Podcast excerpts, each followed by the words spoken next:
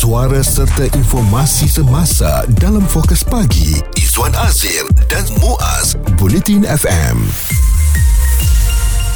Baru-baru ni kan apabila kita balik ke kampung mungkin ada kita berborak bersama dengan sanak saudara lah eh. Hmm. bertanya mengenai eh kebun uh, arwah ayah tu siapa buat? Kebun arwah pakcik tu siapa buat? Oh kita pajakkan je kepada warga asing sebab dah tak ada orang langsung nak tugaskan nak menjalankan usaha kat tanah tu. Ha, jadi um, nak tak nak terpaksalah diberikan bagi warga asing. Tapi tak apa Alhamdulillah kita dah tengok hasilnya. Hmm. ha, kita bayarlah kat dia sikit. Jadi mungkin kedengarannya bagus daripada tanah itu tidak diusahakan lebih baik beri kepada mereka yang yang mahu mengusahakannya.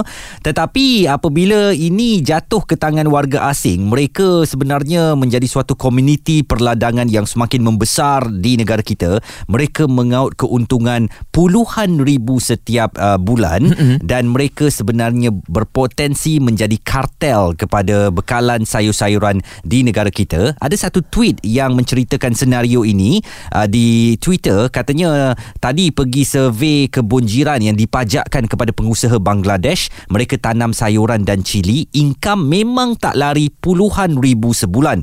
Saya tengok dah jadi kebiasaan pakcik-pakcik sewakan tanah kepada orang lain. Mereka sudah tidak larat. Anak mereka kurang berminat nak buat pertanian walaupun ada tapak untuk diusahakan.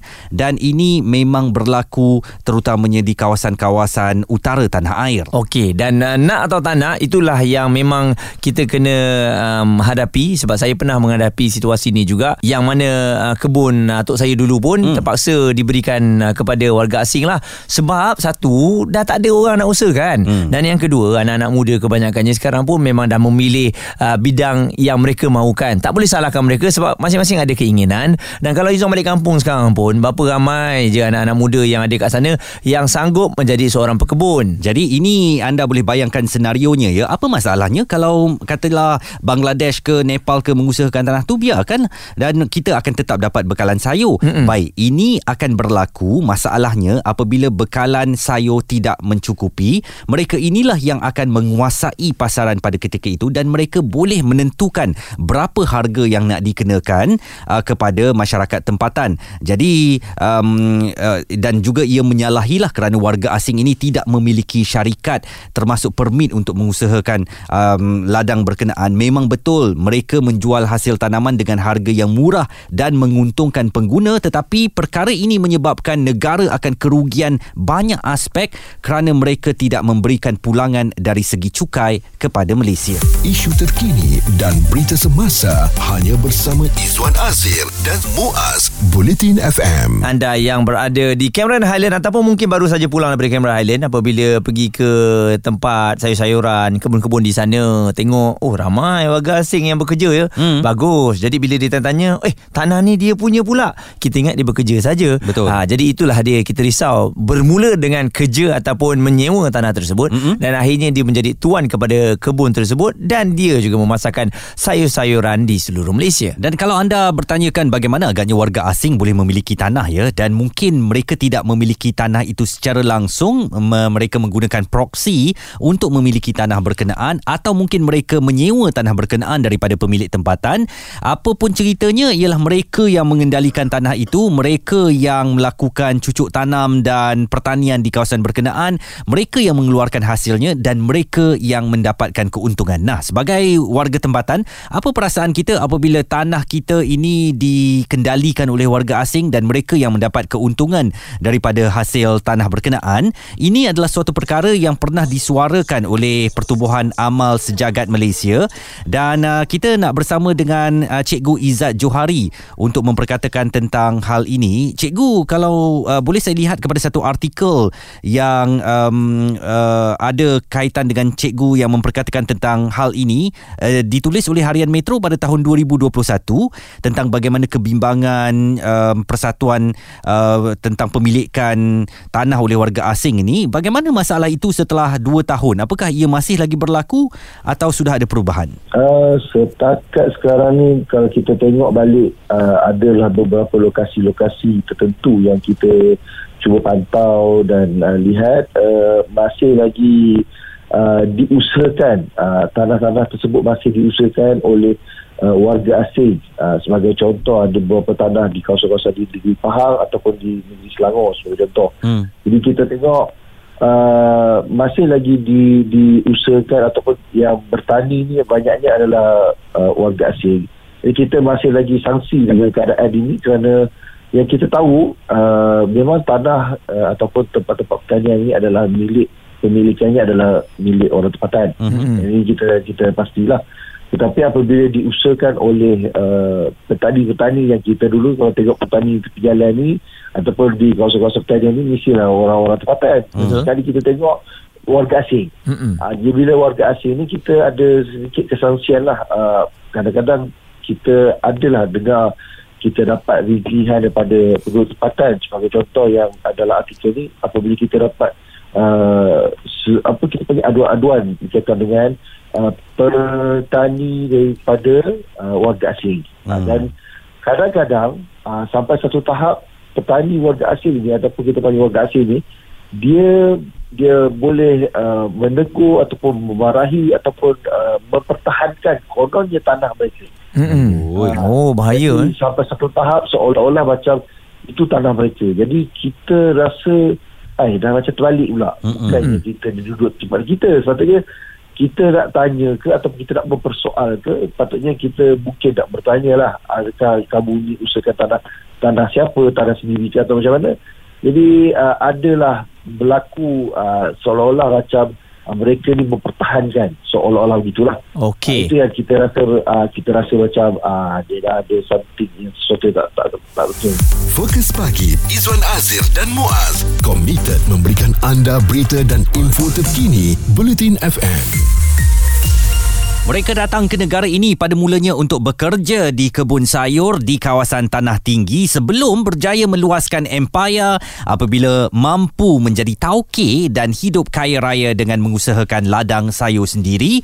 Malah pendapatan warga asing juga mencecah puluhan ribu ringgit hasil menanam sendiri sayur-sayuran berbanding hanya ribuan ringgit ketika bekerja di kebun sayur milik majikan masing-masing. Cikgu Izzat Johari, pengurusi pertubuhan Amal Sejagat Malaysia masih lagi bersama dengan kita. Cikgu mungkin di sini di mana silapnya bermula dengan sebab dah tak ada orang nak usahakan tanah kita bagi dia menyewa dan juga menjalankan uh, cucuk tanam di situ dan akhirnya mereka pula jadi toke kepada tanah tu. Tak dapatlah kita nafikan apabila ada antara faktor-faktor uh, kenapa uh, tanah-tanah ini diusahakan oleh uh, warga asing kerana mungkin uh, ada sedikit salah satu faktornya adalah kurang minat uh, warga apa kita punya orang muda kita lah. Uh, tetapi uh, suka saya nak nyatakan juga uh, saya pernah jumpa secara peribadi ada se, uh, beberapa kumpulan anak muda yang mereka menjual hasil tani mereka yang mereka usahakan sendiri uh, di sekitar di Selangor hmm. dan dia jual di sekitar-sekitar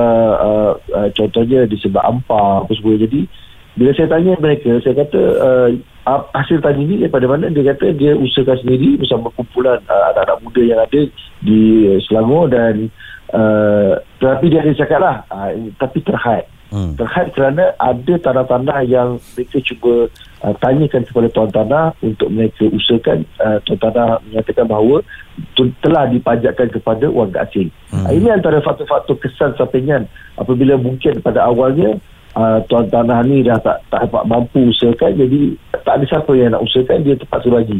Dan uh, benda ni mungkin uh, mungkin memerlukan sedikit masa dan juga kita juga meminta kepada pihak berkuasa sebagai contoh uh, supaya memantau jangan sampai uh, terbalik pula uh, situasi tersebut. Hmm. maknanya seolah-olah warga asing ini menjadi pemilik tanah.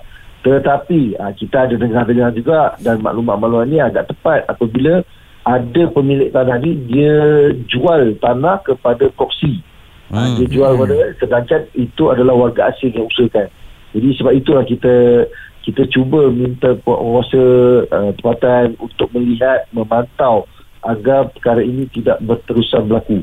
Ha, ini juga penting sebenarnya. Sebab kita dapat tahu uh, dia mungkin tak mampu nak beli tanah tersebut tukar hamba semua tapi dia gunakan proksi dia uh, porsi-porsi warga asing ni. Okey dan uh, ada berlaku. Bagaimana cikgu melihat uh, campur tangan ataupun langkah penyelesaian yang diambil oleh terutamanya Kementerian Pertanian dan Keterjaminan Makanan atau apakah dari segi penguatkuasaan masih lagi sangat uh, tidak memuaskan hati sehingga menyebabkan penguasaan warga asing kepada tanah-tanah pertanian ini begitu berleluasa?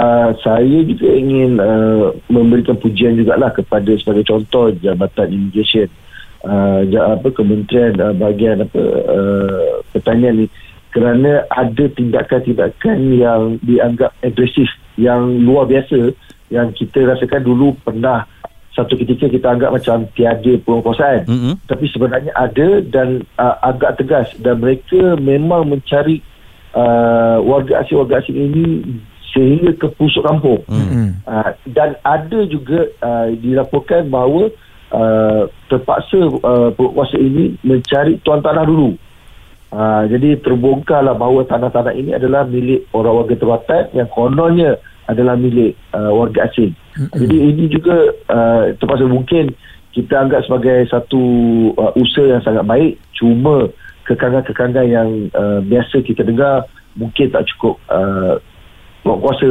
hmm. ataupun kekangan daripada lokasi sebab benda ni dah menular dan saya yakin uh, berita yang kita uh, baca dalam harian nature tersebut itu yang dua tahun lepas. Jadi saya rasa dengan harapannya penguasaan itu berterusan mungkin dah sedikit berkurangan. Uh, dengan harapannya uh, tanah-tanah itu terpaksa dikembalikan balik kepada tanah dan diusahakan balik uh, oleh pihak-pihak yang sepatutnya. Uh, terutamanya anak muda lah. Okay. yang semakin hari ada kesedaran. Ha j- jadi mungkin dari segi kesedaran kita sendirilah sebagai rakyat Malaysia uh, alternatif hmm. yang kita ada supaya kita dapat mengekang dari awal ni jangan mereka ni akan satu hari nanti menjadi tuan tanah pula kepada tanah tersebut dan menjadi toke kepada sayur-sayur yang dijual di pasar burung. Betul. Uh, saya ambil kesempatan ini juga untuk uh, menasihatkanlah kepada tuan-tuan tanah uh, warga tempatan ni agar tidak semudah uh, mudah memberikan tanah kepada warga asing terutamanya. Andai kata ingin uh, ingin mengusahakan cuba lihat uh, beberapa agensi seperti Kementerian Pertanian, Pharma, banyak lagi agensi-agensi yang mungkin mereka uh, boleh membantu mengusahakan melalui uh, kementerian dan agensi mereka. Jadi ini adalah Uh, dulu mungkin tak ada lah. Uh, saya pernah tanya kepada uh, Kementerian Pertanian, mungkin tak ada usaha-usaha sebelum ini secara uh, uh, drastik. Hmm. Tapi kali ini dengan kita kata dengan kerjasama beberapa agensi untuk mengekang masalah pemilikan tanah oleh warga asing, uh, jadi ada Kementerian Pertanian, agensi-agensi yang berikut, mereka telah mengusahakan.